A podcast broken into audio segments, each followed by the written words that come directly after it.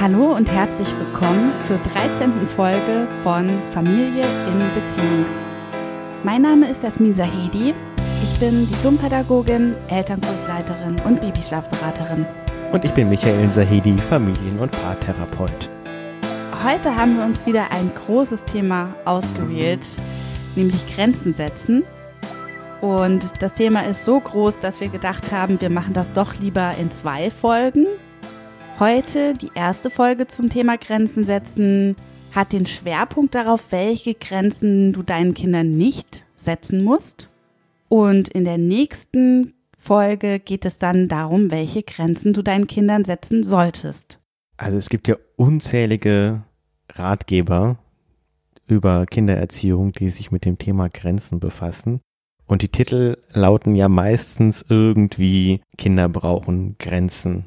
Wenn man so in die Abteilung in der Buchhandlung geht, könnte man meinen, es gibt eigentlich gar kein anderes Thema, Mhm. wenn es um Kinder geht. Ja, auch wenn man mit Eltern sich unterhält, gerät man oft an die Auffassung oder bekommt den Eindruck, dass Kinder zu haben und Kinder zu begleiten eigentlich vor allem bedeutet, um Grenzen sich zu drehen, Grenzen auszufechten, Grenzen zu setzen, Grenzen einzuhalten, auf deren Einhaltung zu bestehen, dass das ein großer Teil oder ein sehr wichtiger Teil dessen ist, was den Alltag im Grunde genommen mit Kindern für viele Eltern bestimmt. Ja, wenn du das so aufzählst, habe ich schon gleich so das Bild von so einer Festung, Mhm. von so Grabenkämpfen vor Augen. Es könnte vielleicht helfen, sich erstmal zu fragen, was meinen wir denn überhaupt, wenn wir von Grenzen sprechen, weil Grenzen ist ja ein sehr, sehr weiter Begriff, den man vielleicht eingrenzen könnte oder sich klar werden, was meine ich denn in dem Kontext. Ja, genau. Also welche Grenzen gibt's denn überhaupt? Lass uns doch mal schauen. Ja. Mir sind als erstes so die Grenzen eingefallen, wie wir es so im Biologieunterricht gelernt haben, wenn es darum geht, die grundlegenden Eigenschaften von Lebewesen. Die zeichnen sich ja immer dadurch aus, dass sie irgendeine Abgrenzung haben, also irgendeine Haut. Jeder Einzeller hat wenigstens eine Membran, sonst wäre er nicht, Sonst wäre Luft. sonst wäre er Luft und sonst könnte er keinen Stoffwechsel haben. Und Stoffwechsel ist ja auch eine Eigenschaft von Lebewesen. Und eine andere Eigenschaft von Lebewesen ist mir dann auch gleich eingefallen, nämlich Wachstum. Also Mhm. das heißt, Leben ist auch immer darauf aus, diese Grenzen irgendwie auszudehnen, Mhm. bis man irgendwo an andere Grenzen von anderen wieder stößt. Mhm. Ja. Das ist aber auch ein austariertes System, wo dann das Wachstum auch wieder aufhören muss, Mhm. damit es wieder nicht zu viel wird. Damit es kein Geschwür wird. Genau, genau. Ja. Mhm. Ja, das ist lustig, dass du das so ansprichst mit diesen biologischen, also Grundlagen im Grunde genommen, weil Ja. mir ist eigentlich zuerst auch sowas in die Richtung eingefallen, beziehungsweise eben die biologischen Grundlagen der Kinder. Okay. Die grundsätzlichen entwicklungsbiologischen, entwicklungspsychologischen Voraussetzungen, die Kinder mitbringen. Mhm. Und da stoßen Kinder ja selber in sich schon an große Grenzen. Mhm. Also mhm. sowohl motorischer Art, also in dem, was sie mit ihrem Körper alles selbstbestimmt erreichen können, Mhm. dann aber auch emotionaler Art, wie sie mit Emotionen umgehen können, wie sie die selber kontrollieren können, regulieren können und dann auch die kognitiven Grenzen. Mhm. Also Mhm. was können Kinder überhaupt schon begreifen und erfassen, ergreifen mit ihrem Gedankengebilde. Okay, So, ja. ja. Also ganz einfach wie ja motorische Grenzen. Viele Babys können noch nicht mal quasi selber den Kopf drehen, Ja, ja. können noch gar nichts mit den Händen ergreifen, mit den Händen noch gar nichts anfangen. Und alles, was Kinder dann letztendlich mit ihrem Körper schaffen, ist hart erarbeitet, ja, und ist im Grunde genommen erstmal an große Grenzen gestoßen. Hm. Also auch wieder drauf ausgelegt, die Grenzen zu erweitern schrittweise. Genau. Einerseits haben eben die Kinder in sich diese Grenzen und andererseits sind sie dadurch eben sehr, sehr stark auf die Hilfe und die Fürsorge von Erwachsenen angewiesen. Also sowas wie selber ein Essen für sich bereiten. Der Tommy, der kann das jetzt theoretisch schon selber, aber der könnte jetzt noch nicht den Kühlschrank alleine aufmachen. Also wenn wir dem Zum nicht, Glück. ja, also das heißt, wenn wir dem Tommy nichts irgendwie hinstellen, was er essen könnte, dann ist er aufgeschmissen, ja, dann findet er halt nichts zu essen. Ja, ja. Oder auch sowas wie sich Kleider an und ausziehen, ja, das kommt jetzt so langsam mit zweieinhalb, aber das ist auch noch ein sehr langer Weg. Ich muss gerade denken, manchmal sind wir ja als Erwachsene dann auch ungeduldiger als die Kinder, dass die Kinder endlich nicht mehr an diese Grenzen stoßen ja, und das dann selber können. Also an der Stelle passt der Satz schon mal nicht, dass Kinder Grenzen brauchen. Mhm. ja, auch vor allen Dingen eben im emotionalen und kognitiven Bereich. Da gibt es ja Oh, auch schon ja. Eltern, die erwarten schon von Babys, dass sie sich selbst regulieren sollen, was halt einfach nicht geht. Also das kindliche Mhm. Nervensystem braucht Begleitung, braucht ein quasi in die Bahn lenken der Emotionen, weil die Kinder einfach überschwemmt werden von Emotionen und die können das nicht einfach selber abbauen. Mhm, Äh, mhm. Da kann ich jetzt noch so sehr das wollen. Kinder sind im Grunde genommen auf Gedeih und Verderb auf uns Eltern oder auf Erwachsene angewiesen, dass wir das im Kopf behalten. Diese Grenzen, an die die Kinder schon in sich selbst, in ihrer kindlichen Natur, weil sie Kinder sind, stoßen. Ja. Ja, ich musste natürlich auch an persönliche Grenzen denken, als ein Begriff, der für Jasper Juhl auch ganz wichtig ist. Also persönliche Grenzen als die Grenzen, die für das Zusammenleben als Familie und für die Entwicklung der Kinder vielleicht die wichtigsten Grenzen sind. Also individuelle Grenzen, die mit unserer Persönlichkeit zu tun haben und mit unserem Temperament und unserer Biografie und mit unseren individuellen Wertvorstellungen zu tun haben. Also ich kann jetzt als Papa ganz andere Grenzen haben, als du als Mama hast zum Beispiel. Oder ich kann auch heute ganz andere Grenzen haben, als ich vielleicht gestern hatte, Mhm. weil ich vielleicht heute anders mit meinen Ressourcen verknüpft bin und mir vielleicht heute Dinge nichts ausmachen, die mir gestern zu viel geworden wären oder zu nahe gekommen wären. Ja, und dann gibt es auch noch sowas wie natürliche Grenzen, habe ich das jetzt mal genannt. Mhm. Ja, das ist einfach die Lebensrealität. Also sowas wie, Okay. das Kind möchte mehr Rosinen, aber die Rosinen sind alle aufgegessen. Ja, okay. Deshalb kannst du jetzt nicht noch mehr Rosinen haben. Ja, und das anzuerkennen, Mhm. ist eine Herausforderung, nicht nur für Kinder, dass der Planet begrenzt ist. Ja. Ja, Mhm. genau. Dann gibt es ja auch die Grenzen zur Sicherheit des Kindes. Mhm, mhm, mhm. Natürlich im Straßenverkehr, dass Eltern da ihre Kinder eng begleiten und dann auch mal zurückrufen oder vielleicht auch mal festhalten, bevor ein Kind auf die Straße rennt oder mit dem Laufrad auf die Straße fährt. Aber auch sowas wie Süßigkeiten und Medienkonsum, das eben in gewisse Grenzen zu halten aufgrund der Gesundheit des Kindes. Das ist zum Teil auch wieder so ein bisschen von der Erziehungshaltung der Eltern abhängig, wie wichtig das denen ist, aber auch vom Temperament des Kindes, glaube ich. Also es Mhm. gibt, glaube ich, Kinder, die können das schon recht früh ganz gut selbst regulieren und ich glaube, es gibt Kinder, die können Süßigkeiten und Medienkonsum nicht so gut regulieren. Da mischt sich so einiges. Mhm. Da fließen so moralische Sachen mit rein, ganz persönliche Sicherheitsbedürfnisse. Ja, klar. Jeder hat ja so seine Ängste. Der eine hat wahnsinnige Angst, dass jemand die Treppe runterfallen könnte und der nächste hat Angst, dass einer überfahren wird. Und dann auch einfach die äußeren Gegebenheiten. Mhm. Ja, genau. Hm. Das stimmt. Also das ist auch wieder sowas, wo wir Eltern durchaus auch mal hingucken könnten. Das so auseinander zu dröseln. dann. Genau, kann Mhm. ich das irgendwie auseinanderhalten? Was ist jetzt mein persönliches Bedürfnis Mhm. An Begrenzung des Kindes und was ist wirklich unheimlich wichtig aufgrund der Sicherheit des Kindes? So, was, was ist Ja. meine Fürsorgepflicht auch als Elternteil? Ja, ja. Dann gibt's das, was Jesper Juhl die generellen Grenzen nennt, also in Abgrenzung zu den persönlichen Grenzen. Und damit meint er soziale Normen, also Regeln, die in einer Gruppe gelten, also in der Familie oder im Verein oder im Staat. Also alles, was so Gesetze sind oder unausgesprochene Gesetze und auch solche normativen, moralischen Geschichten. Also, so macht man das.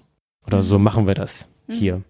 Ah ja, das war für mich so dieser Bereich der, ich habe das jetzt mal in Anführungsstrichen künstliche Grenzen genannt. Mhm. Also wenn das halt nicht meine persönlichen Grenzen sind, sondern ich meine, das gehört sich so.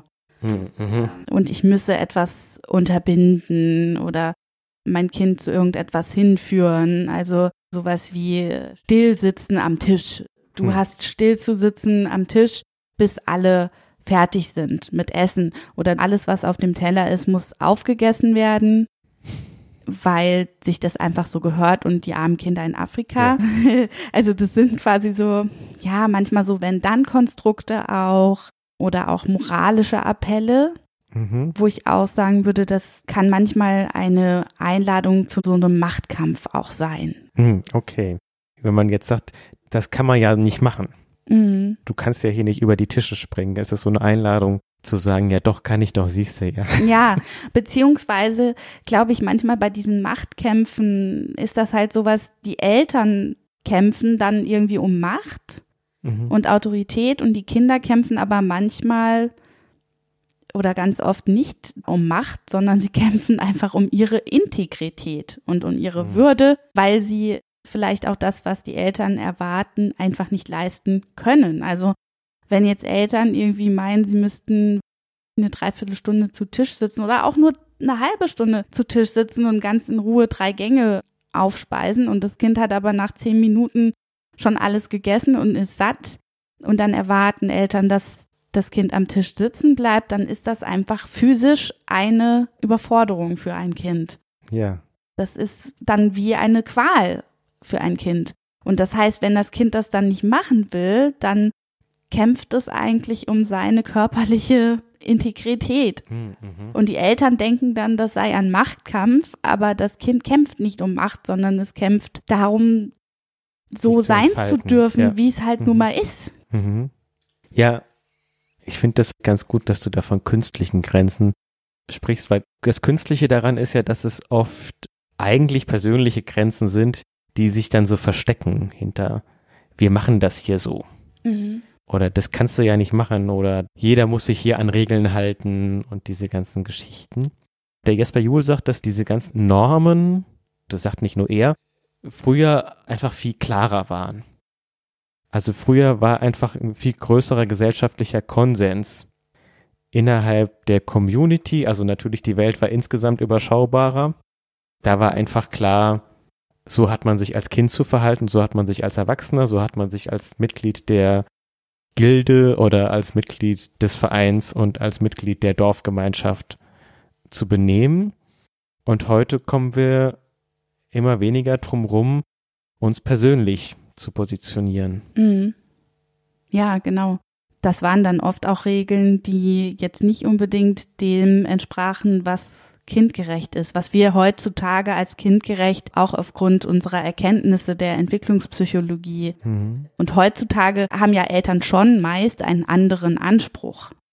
Die meisten Eltern haben ja schon den Anspruch, mit dem, was sie da machen, als Eltern auch irgendwo kindgerecht zu sein und nicht einfach zu sagen, nee, das sind unsere Regeln und egal, komm, was da wolle, ob das jetzt für dich irgendwie passend ist oder nicht, daran hast du dich zu halten. Ja, ich glaube, oft haben wir gar nicht so klar, was eigentlich unser Anspruch ist. Wir wollen es irgendwie anders machen. Ja, Ja, aber wir, ich glaube schon, dass die meisten Eltern eben nicht mehr unbedingt autoritär sein wollen. ja. Mhm. Also es gibt schon auch noch welche, die das ganz klar wollen, aber ich glaube, die würden jetzt nicht diesen Podcast hören. genau. Also das heißt, diese Art von Grenzen, die hat auch was damit zu tun, dass das Verhalten des Kindes entwicklungsgerecht ist eigentlich, aber den Eltern ist das vielleicht nicht bewusst. Okay, oder man könnte auch andersrum sagen, Grenzen, die die Kinder vermeintlich sprengen wollen, Ja, genau. sind eigentlich nur ein ganz natürliches, entwicklungsgerechtes Verhalten, In den allermeisten Fällen. mit dem sie gar nicht uns im Blick haben, sondern eigentlich sich selbst artgerecht verhalten. Genau, genau. Mhm. Und da kann es uns Eltern sehr helfen, nochmal einen Blick zu haben darauf, was können Kinder denn eigentlich Mhm. in einem bestimmten Alter schon und was können sie denn eigentlich noch nicht. Und dazu wollen wir ja auch mit diesem Podcast beitragen oder auch mit unserem Blog. Mhm. Ja, war eine ganz schöne Liste jetzt. Genau, ich, ich weiß auch nicht, ob sie komplett ist. Also ich denke, es gibt wahrscheinlich noch viel mehr Grenzen, an die Kinder sowieso schon stoßen. Ja, also die Welt ist ganz schön voll mit Grenzen. Genau, und der Alltag von Kindern ist unglaublich voll von Grenzen. Und wie gesagt, haben eigentlich Kinder in den meisten Fällen auch keine andere Wahl, als die Grenzen ihrer eigenen Existenz und auch die Grenzen der Eltern zu akzeptieren. Mhm, ja, genau. Also in der Welt der Kinder fehlt es selten an Grenzen. Und Jesper Juhl sagt auch, Kinder suchen keine Grenzen, sie suchen Kontakt. Mhm. Ja, ich denke, darauf werden wir bestimmt später auch nochmal genauer eingehen. Ja. Ne? Was das eigentlich heißt. Mhm, Mhm. genau. Was mir noch so in den Sinn gekommen ist, als ich über das Thema Grenzen nachgedacht habe, war noch, dass Kinder ja in sich eigentlich GrenzverschieberInnen sind. Also das, was ja Kinder tun in ihrer ganzen Entwicklung und ihre ganze Entwicklungsaufgabe, besteht ja darin, die eigenen Grenzen zu erforschen und auch für sich selber immer neu zu stecken. Mhm. Das Kind ist ja immer dabei, die eigenen Grenzen. Ich sage jetzt mal erstmal bewusst die eigenen Grenzen zu testen, zu erforschen. Kann ich diesen Ball greifen? Kann ich den Ball auch schütteln? Kann ich mich auf meine Viere hochstützen? Kann ich da auch hin und her wackeln? Immer zu schauen, wie kann ich noch ein Stückchen weiterkommen? Wie kann ich das, was mich begrenzt, noch ein Stückchen weiter ausdehnen und mich noch ein bisschen weiter entwickeln? Also wie so ein richtig guter Wissenschaftler oder wie ein richtig engagierter Sportler. Ja, ja, genau. Also sowieso LeistungssportlerInnen, die eigentlich auch immer dabei sind, zu schauen, wie sie noch ein kleines Stückchen mehr, noch ein bisschen weiterkommen. Und das mal einfach wahrzunehmen so und sacken zu lassen, dass das ja auch die Grundaufgabe von Kindern ist. Das finde ich auch total wichtig. Das hat für mich auch was damit zu tun, zu überlegen, dass es auch total wichtig ist, Kindern wiederum Räume zuzugestehen, in denen die Grenzen von außen gering sind. Okay. Also jetzt wieder diese Ja-Umgebung. Mhm. Ja, Mhm. genau. Also Ja-Umgebung hatten wir ja auch schon mal in einer anderen Folge erklärt. Mhm. Dabei geht es darum, dass wir in unserem Zuhause, aber vielleicht auch von unserer Haltung her etwas schaffen, wo wir quasi möglichst selten nur Nein sagen müssen, wenn ein Kind äh, Okay. sich erproben will, ja, Mhm. wenn ein Kind etwas erforschen will oder wenn ein Kind irgendeine fantasievolle Idee hat oder einen Vorschlag hat, dass wir dann nicht ständig daneben stehen müssen und sagen müssen, nein, das geht nicht, nein, fass das nicht an, nein, geh da weg.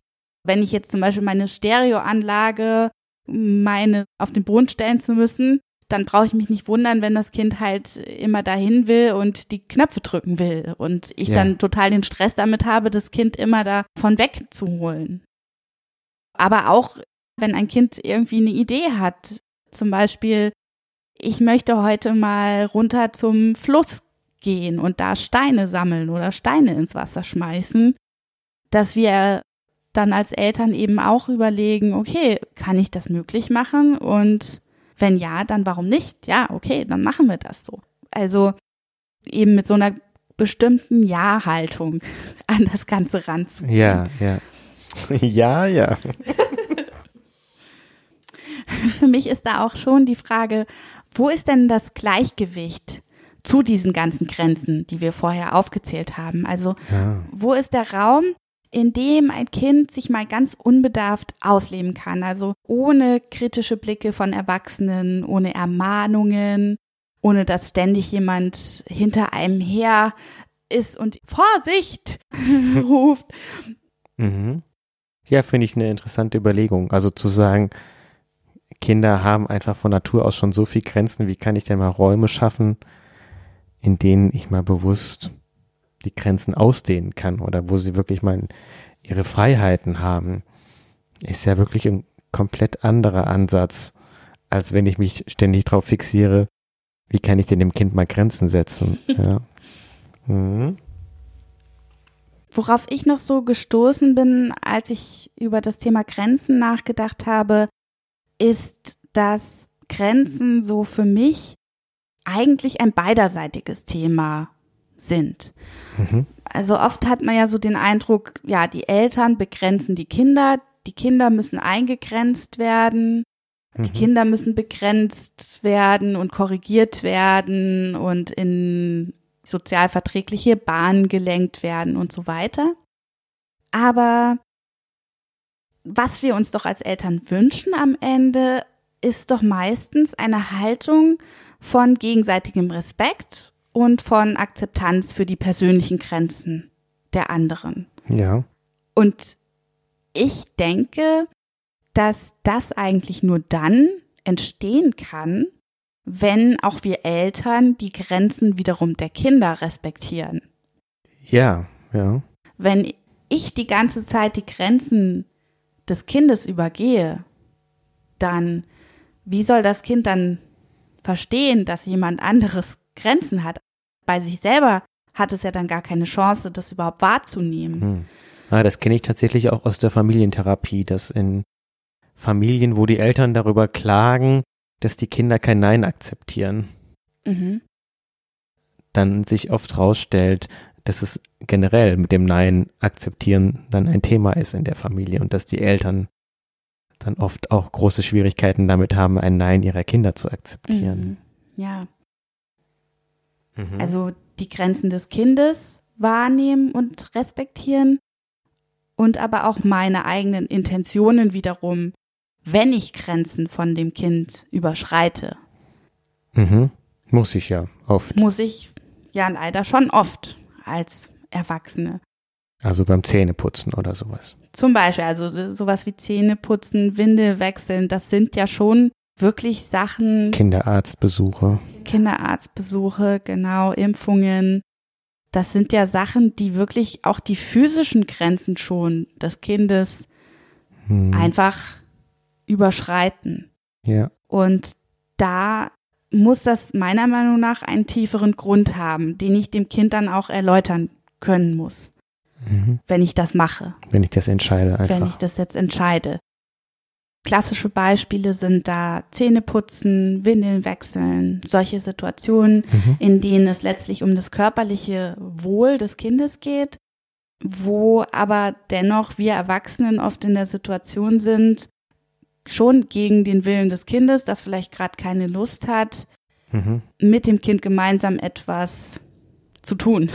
Ja. Und da ist es dann schon wichtig, dass ich nochmal mit dem Kind das Gespräch suche und zum Beispiel erkläre, warum das jetzt meiner Ansicht nach notwendig ist und warum ich das gerne möchte, dass wir das jetzt machen. Mhm. Letzten Endes denke ich aber auch, dass viel Geduld dann erforderlich ist Ja. und dass dann aber auch Kreativität manchmal erforderlich ist. Okay. Wie meinst du das mit der Kreativität? Als Erwachsene, die körperlich überlegen ist, Mhm. könnte ich ja auch sagen, ich schnapp einfach mein Kind, das Kind schreit wie am Spieß, weil es das nicht will. Und das ist für mich praktisch, dann macht das Kind den Mund auf, dann kann ich ihm die Zähne putzen. Ja, ja. Ja, so. Aber das wäre ja dann wirklich meiner Meinung nach schon ein sehr massiver Eingriff gegen die Integrität und Würde des Kindes. Ja, so, weil ja. das ist einfach da eine Körpergrenze auch überschritten. Und damit ich diese Situation vermeiden kann, in der ich dem schreienden Kind die Zahnbürste in den Mund stecke, ist es schon wichtig, dass ich dann mehrere andere Möglichkeiten mal ausprobiere. Und ob das jetzt die Zahnbürste ist, die leuchtet und ein Ah. Lied abspielt, ob das die App ist und das Kind darf irgendwie ein Zahnputzlied gucken, während es sich die Zähne putzt. Manche Kinder mögen das auch in unterschiedlichen Räumen Zähne zu putzen oder 20 Mhm. Zahnbürsten zu haben, aus denen sie sich dann eine aussuchen und fünf verschiedene Zahncremes. Äh, Ja, was auch immer. Also ein bisschen Kreativität und Geduld sind von mir dann verlangt, um das Kind, Viel Geduld. viel Geduld, ähm, da mitzunehmen Okay. dass es schon das Gefühl haben darf, ich darf dann eine gewisse Autonomie dabei bewahren und ich darf Mhm. meine Würde dabei bewahren und dann letztlich auch mitmachen. Also mir wäre da noch wichtig dazu zu sagen, diese Kreativität immer gepaart mit dem Dialog, Ja, dass ich in Austausch trete und auch gucke, geht's heute wirklich nicht? Dann geht's heute nicht. Dann muss ich das vielleicht auch akzeptieren als Erwachsener, dass es dann nicht kippt in so ein Austricksen oder Manipulieren. Ich glaube halt, der Dialog ist quasi das Entscheidende und der Dialog ist auch das, dem wir als Erwachsene oft ausweichen wollen. In beide Richtungen. Also ich kann es mir zu leicht machen, indem ich sage, das muss jetzt gemacht werden. Ich kann es mir aber auch zu leicht machen, indem ich sage, ja, mein Kind will nicht. ja, das stimmt. Wie so oft auch auf der Erwachsenenebene. Es geht irgendwie kein Weg am Aushandeln und am wirklich in Dialog treten vorbei. Der Jasper Juhl gibt ja auch den Tipp, dass man sich als Erwachsene ruhig mal gegenseitig die Zähne putzen soll. So als kleine Empathieübung, um sich klarzumachen, dass es wirklich viel verlangt ist und ein ganz schöner Eingriff ist. Ja, diesen Tipp gibt's auch zum Thema Beikosteinführung. Ah. Also, dass man sich als Erwachsene mal gegenseitig füttern soll, um so ein gewisses Gespür dafür zu bekommen, wie sich das eigentlich anfühlt, wenn jemand anders einem einen Löffel voller Essen in den Mund schiebt. Also wir können wirklich davon ausgehen, dass die Kinder ja kooperieren wollen. Das heißt, sie wollen uns unterstützen und wollen auch irgendwie mitmachen an diesen Punkten, wo wir über ihre Grenzen gehen müssen und sie merken, es ist uns irgendwie wichtig aus irgendeinem Grund.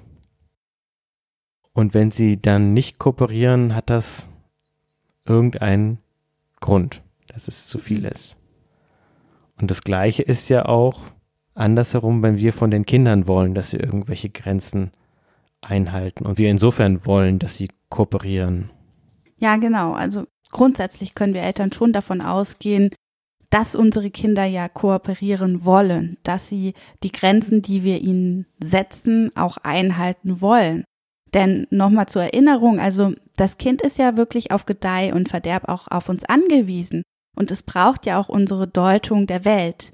Und auch die Grenzen, die wir ihm setzen, sind ja auch eine Deutung der Welt. Die Erklärungen, die wir ihnen dafür geben, sind ja auch Erklärungen, wie das Kind die Welt besser verstehen kann. Und unser Kind glaubt uns ja auch. Ja. Die Erklärung, die wir dem Kind geben, die glaubt das Kind. Egal wie abstrus die sein mag, aber Kinder glauben ihren Eltern.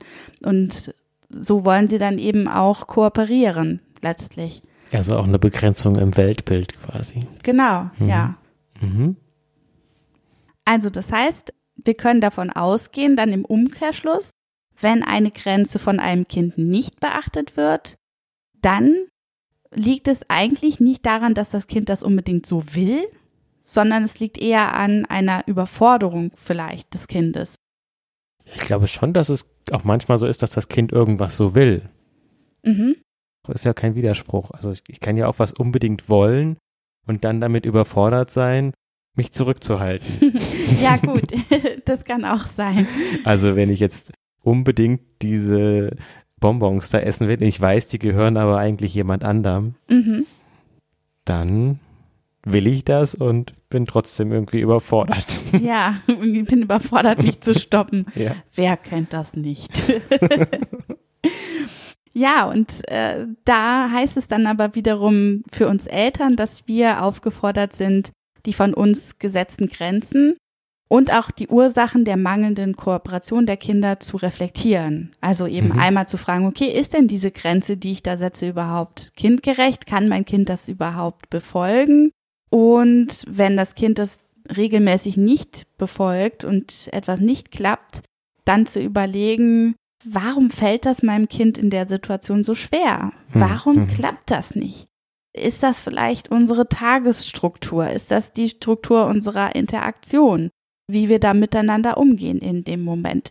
Was davor immer passiert? Da sind wir ein bisschen gefordert, wieder mal auf Detektivsuche zu gehen und zu schauen, was dahinter stecken könnte, warum unser Kind nicht in der Lage zu sein scheint, diese Grenze einzuhalten. Ja.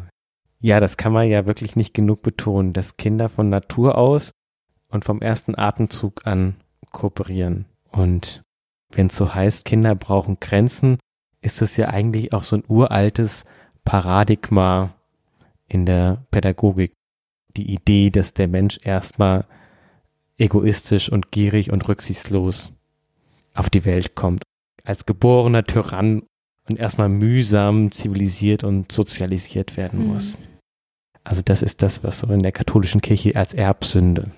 Oder Kant würde sagen, der Mensch ist aus einem krummen Holz. Ja, und davon kann ich sagen, ist die Pädagogik aber inzwischen abgekommen. Teile.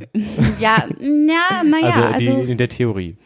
In der Theorie, ja genau. Also äh, in der, in der Forschung ist man davon abgekommen, Mhm. dass Kinder von Anfang an Tyrannen sind, die irgendwie äh, in richtige Bahnen gelenkt werden müssen, sondern im Gegensatz dazu, dass Kinder eigentlich soziale Kooperation von Anfang an schon ausüben, dass das einfach in ihnen, in ihrer Natur angelegt ist. Ja, ich sag mal so, in der Reformpädagogik gibt es ja schon lange die Idee.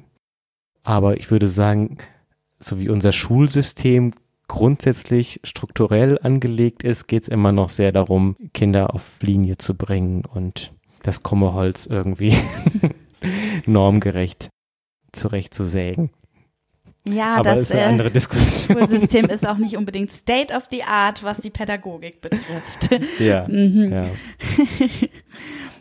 Genau, und im Grunde genommen macht es ja auch evolutionsbiologisch Sinn, dass Kinder eben mit uns in Beziehung treten, Mhm. auf uns eingehen, dass es ein Wechselspiel ist Von zwischen Anfang dem an, Kind, ja. genau, zwischen dem Kind und dem Erwachsenen. Und ja, natürlich findet auch noch eine Entwicklung von dieser sozialen Kompetenz statt, weil manche Dinge, sowas wie Empathie oder auch Bedürfnisaufschiebung und so, das können einfach kleine Kinder noch nicht. Ja, das, das braucht einfach Zeit.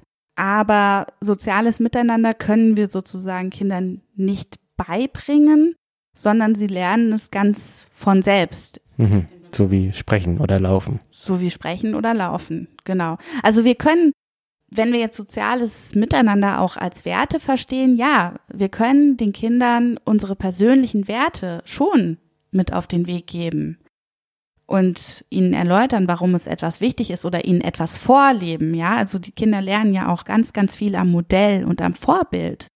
Ja, das ist ja auch dieses, wenn ich ständig die Grenzen übertrete, warum sollte das Kind das dann nicht tun? Mhm. aber auch grundsätzlich, also wie ich mit anderen Menschen umgehe. Das ist das Vorbild, das bin ich und das schauen sich die Kinder auch bei mir ab. Mhm. Ja, wir haben ja hier auch schon mal über das Nein sagen gesprochen.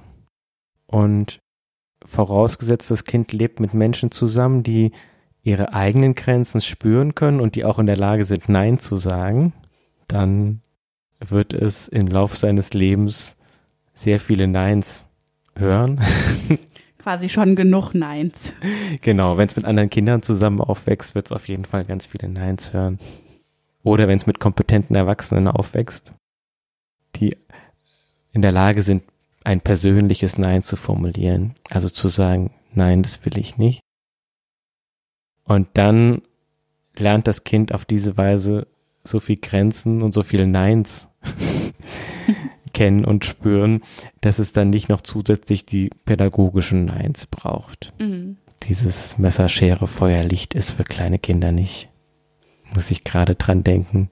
Tommy hat die Tage hier die Schere für sich entdeckt und als er auch noch gerade große Lust hatte, nackt zu sein, hat er hier mit der Schere gefuchtelt und gewedelt und hatte viel Spaß dabei. Da war ich nicht dabei. Und das war für mich wirklich so ein, so ein ständiges in mich reinspüren. Halte ich das jetzt noch aus? Kann ich mich mit ihm freuen an der Schere oder ist jetzt doch meine eigene Angst zu groß? ja, fand ich einen spannenden inneren Aushandlungsprozess. Mhm. Wie weit kann ich da jetzt mitgehen? Und wo sage ich jetzt, ui, jetzt, aber jetzt passt doch bitte, passt doch bitte auf und ja, das macht aber Spaß. ja, das ist spannend und ist auch ein bisschen anspruchsvoll. Es wäre aber jetzt auch so schade gewesen in der Situation, einfach zu sagen, ja, Messer, Schere, Feuer, Licht ist für kleine Kinder nicht. Und jetzt gib mal die Schere her und fertig. Mhm. weil es für ihn wirklich so eine tolle Erfahrung war. Ja, der war danach total stolz. Also Ja. dann hat er mir seine Schnipsel gezeigt, die er geschnipselt hat. Ja, und das ist eigentlich dieses Erforschen und Ausprobieren und so können Kinder eigentlich nur die eigenen Grenzen erfahren und die Grenzen von anderen. Also es ist so ein bisschen wie wenn ich im dunklen Raum rumtappe und dann merke ich halt, wo die Wand ist, wenn ich dagegen laufe. Mhm. Und je unbefangener und sicherer und entspannter wir als Erwachsene dabei sein können, desto besser. Ich sehe das auch so und gleichzeitig habe ich gerade im Kopf so manche Eltern, die ständig sagen, ah, jetzt probiert er mal wieder die Grenzen aus. So, weißt du, was ich meine? Dieses, äh, ein Beispiel? das Kind läuft an die Steckdose und Ah, will ja. da irgendwie mitspielen und dann sagen die Eltern irgendwie, ah, jetzt probiert er mal wieder die Grenzen aus und ja, also das wäre jetzt ja zum Beispiel in dieser Situation mit der Schere. Wenn ich jetzt dieses Mindset gehabt hätte und dann gedacht hätte, er schnappt sich jetzt die Schere, um zu gucken, wie ich reagiere Mm. und wie weiter mit mir gehen kann. Genau, das ist dann das, ne? Ja, aber das hatte ja überhaupt nichts mit mir zu tun. Er hatte einfach Spaß an der Schere. Genau. Und das hat ganz viel damit zu tun, ja, mit welcher Brille wir auf die Kinder Ja. schauen. Also äh, da nochmal, weil du hattest ja vorher gesagt, sozusagen Kinder erforschen Grenzen. Also sie erforschen jetzt nicht absichtlich die Grenzen der Eltern. So, also, Mm, ja. also vielleicht schon, aber Schon, ja. Also Hm. nicht im Sinne von, wie weit, wie weit kann ich gehen? Kann ich es mit dem machen oder nicht? mhm.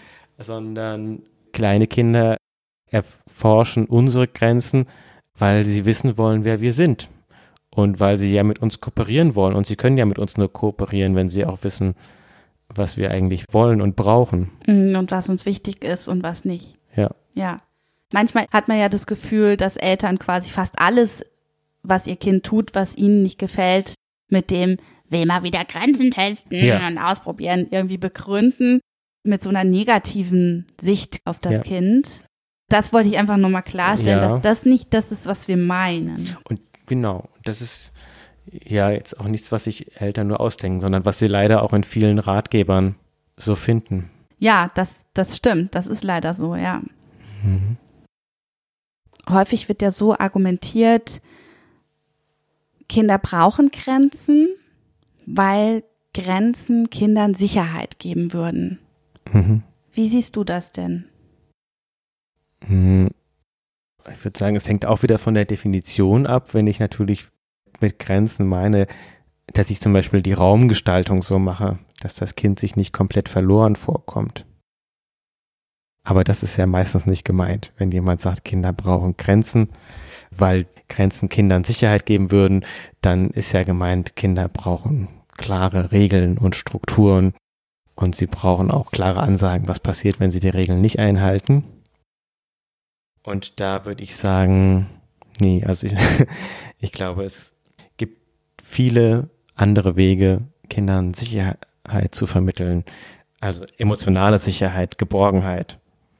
Beispielsweise, indem ich offen und transparent bin oder wertschätzend oder achtsam mit dem Kind umgehe, durch bedingungslose Liebe und indem ich an mir selbst arbeite, wenn ich selbst immer sicherer werde. Aber Grenzen im Sinne von irgendwelchen starren Regeln und sogenannten Konsequenzen sind, glaube ich, nicht dazu geeignet, Kindern ein Sicherheitsgefühl zu vermitteln. Ja, ich meine, Konsequenzen natürlich, das Verhalten, was alle Menschen haben, auch Kinder haben, hat natürlich Konsequenzen. Aber das sind die natürlichen Grenzen, die einfach bestehen. Und die Konsequenzen in dem Sinne, der ja dann häufig so gemeint wird, Sind ja einfach nur ein schöneres Wort für Strafen. genau, sind eigentlich Strafen. Wenn du jetzt nicht aufhörst, dann musst du heute früher ins Bett. Ja. Dann fühle ich mich nicht sicherer. Genau. Da weiß ich zwar, wo ich dran bin, aber ich fühle mich deswegen noch nicht sicherer. Ja, oder vielleicht weiß ich auch gar nicht, woran ich bin, weil es total unberechenbar für mich ist, wann irgendwie so eine vermeintliche Konsequenz kommt und, und wann nicht. Oder dann lerne ich irgendwann, ja, wenn ich irgendwas tue und meine Eltern halt gerade nicht hingucken, dann komme ich damit durch. Hm. Und Ja. wenn sie gerade hingucken, dann, äh, dann lasse ich es lieber. Ja, genau. Dann weiß ich, an welchen Stellen ich ehrlich sein sollte und an welchen Stellen meine Eltern es nicht verdient haben, dass ich ehrlich bin. Mhm. Hm.